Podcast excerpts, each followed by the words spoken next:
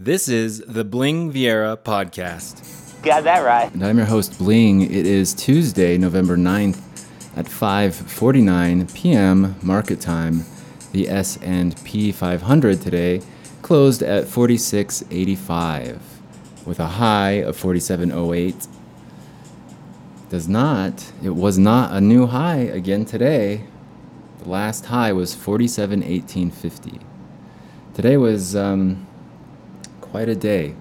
Quite a quite a day. I tell you what, man, I dreamed about being a full-time trader for years. The first time I had heard about trading as a profession was back in 2001. My friend's dad and my friend's brother had these really nice computers and monitors in a little den area of their house. And uh, that's where my friend's like, this is where my dad and my brother work. Like, oh, they work from home. Like, yeah, they're traders, day traders. I was working with that friend in an auto parts warehouse in Phoenix at the time. That's where we became friends, was at the warehouse. We'd walk around these giant warehouses uh, fetching car parts and delivering them to the front desk or the drivers who would then deliver them around the valley. Uh, all day. It was all day in the heat. It was tough times. I think that's probably where the trading seed got planted 20 years ago. His dad seemed normal. His brother drove a nice truck that was supercharged. I've always wanted a supercharged or turbo car, never have. And it's like, damn, what am I doing in this warehouse all day? Getting just paid by the hour. I didn't know it was possible to stay home and trade for a living. I thought there was a more formal approach to getting involved with the stock market, or that you had to work for one of the brokerage platforms. Nope. As long as you have money, you can trade.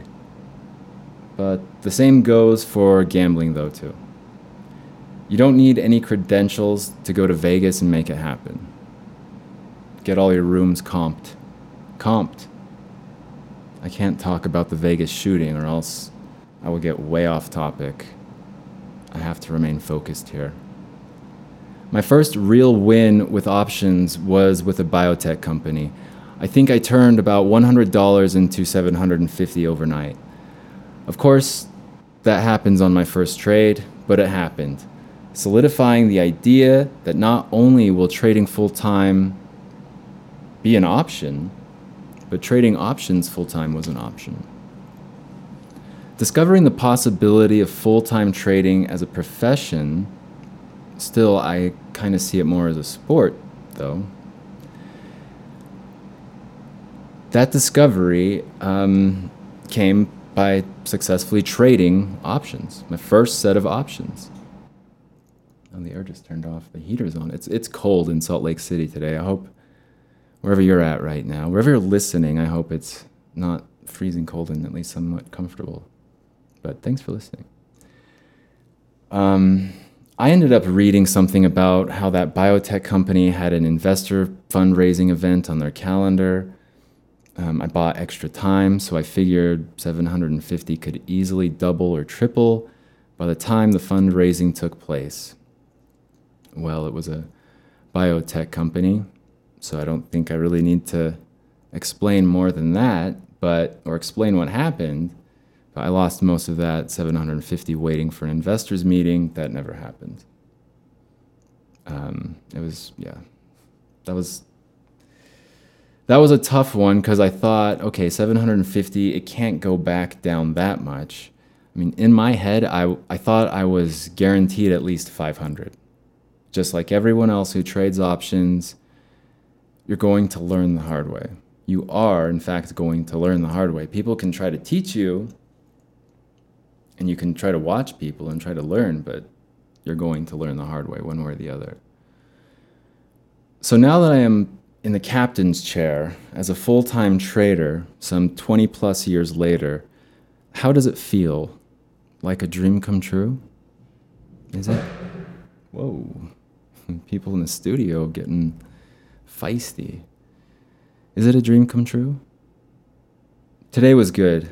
I cannot complain. I can criticize my style as always, but I can't complain about how the day went today because I'm happy about it.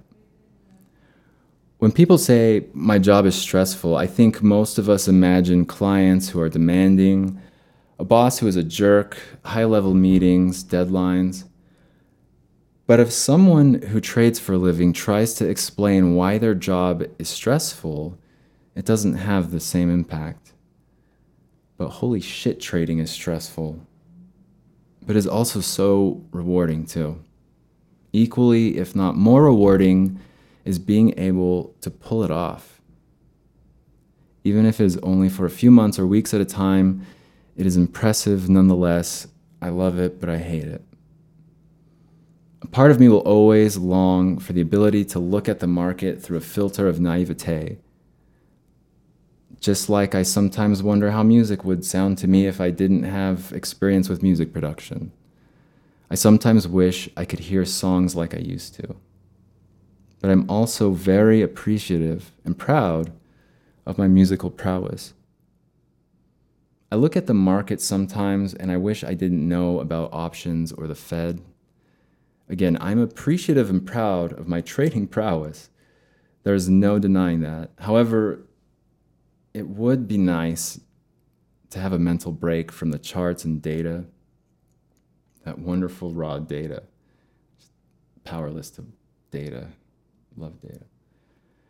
At the same time, though, I have an opportunity here to make this happen. I have had chances in the past, but this most recent stint back into trading feels different. My perspective is definitely different. It is much more one sided and cynical. I feel like I have the experience and know how that I possibly lacked before. Stressful as it is, it's working. I think the most appealing thing to me about trading is that you don't need anything besides money to have a shot. Sure, you need knowledge and experience like any profession, but there are no interviews. There's no clocking in or out. Your breaks can be 15 minutes long or an hour long, and nobody cares. I love trading, and I love that I have an opportunity to share my trading and market opinions with you on this podcast. It's inspiring to look back at where I landed a year ago and what I've turned that into today. I had not fully recognized nor appreciated the newfound motivation that tra- trading has given me. The one hope that I hold so dear to my heart when I'm caught up on everything and starting to get ahead again is that trading will be able to finance and fuel revenge that I am only able to dream about presently. This is the Bling Viera podcast. Sweet, sweet revenge. Thanks so much for listening. Take care.